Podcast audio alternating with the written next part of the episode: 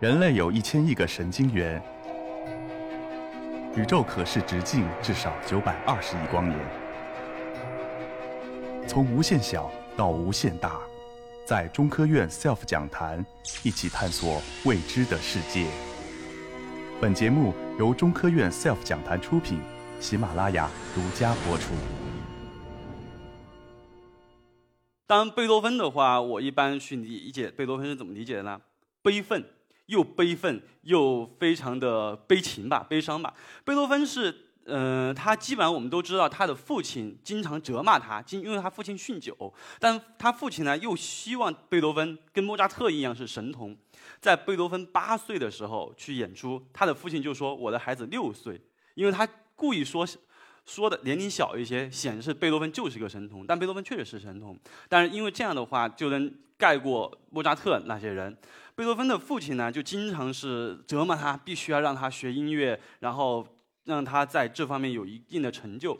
所以，一般我怎么去理解贝多芬音乐？我们在演奏的时候，我经常当评委，我只要一看到一个学生在弹琴的时候还没开始弹，我就给另外一个评委说：“这个人肯定弹贝多芬。”他说：“为什么？因为他的表情不是这样的，不是这样，他是这样的，然后手一直这样。过了一会儿，他手拿起来。”就这样，然后包括你弹其他曲子，贝多芬的其他曲子，他也是这样埋着头。然后如果是肖邦，我们都是这样的。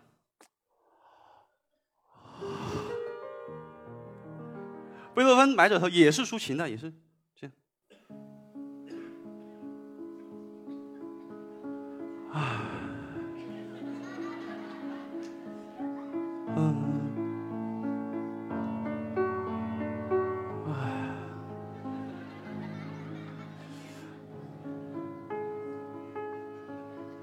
就这样的，贝多芬基本上是这样的作品，但因为他好像他也写过抒情的，比如像这个大家听过的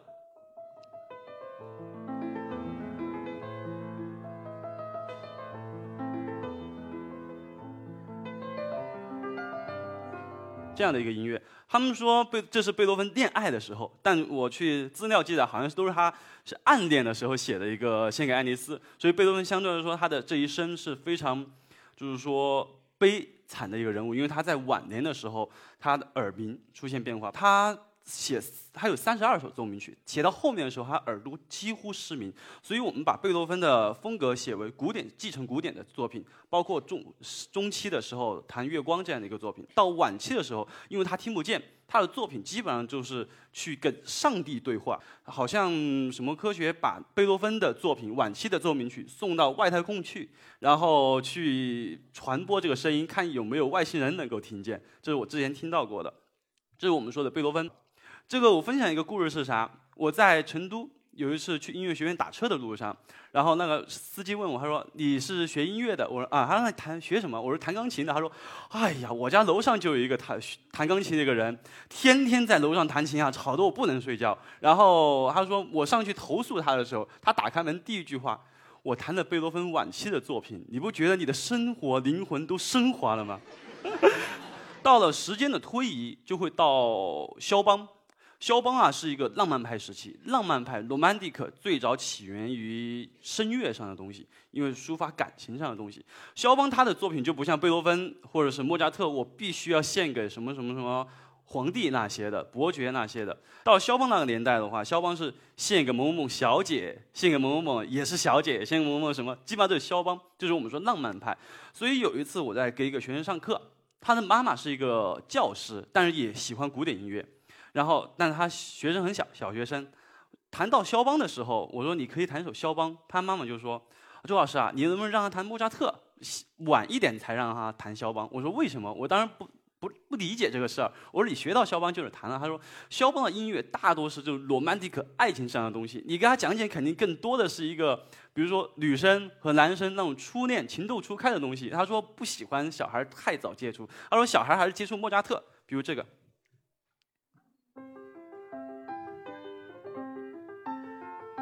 肖邦就是谈肖邦是什么？远远的看着盖眼睛还是朦胧的。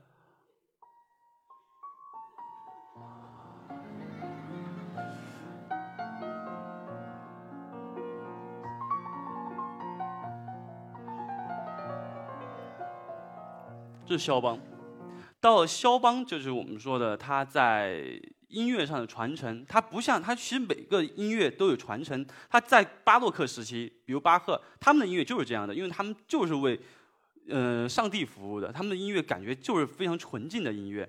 到了宫廷时期，就是古典时期，他们音乐肯定献给皇宫贵族啊，不会像肖邦那个年代，因为肖邦那个年代他们会有。富人包养吧，就是说我写一个作品，然后这个有钱人我就献给献献给他就可以了，就这样的。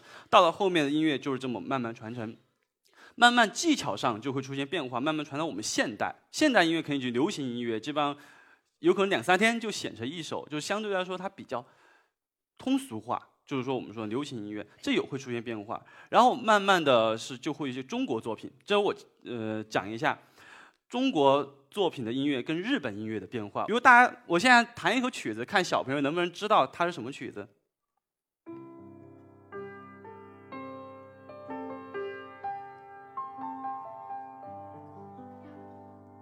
对，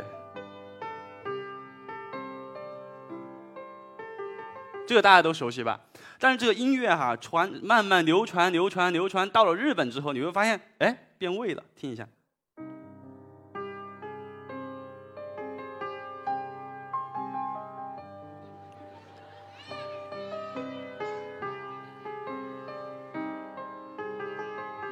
看到听了一听就觉得，哎，东洋音乐就是，但弹的旋律也是一样的，也是两组，但是它出现一些调性上，我们专业上来说调性上区别。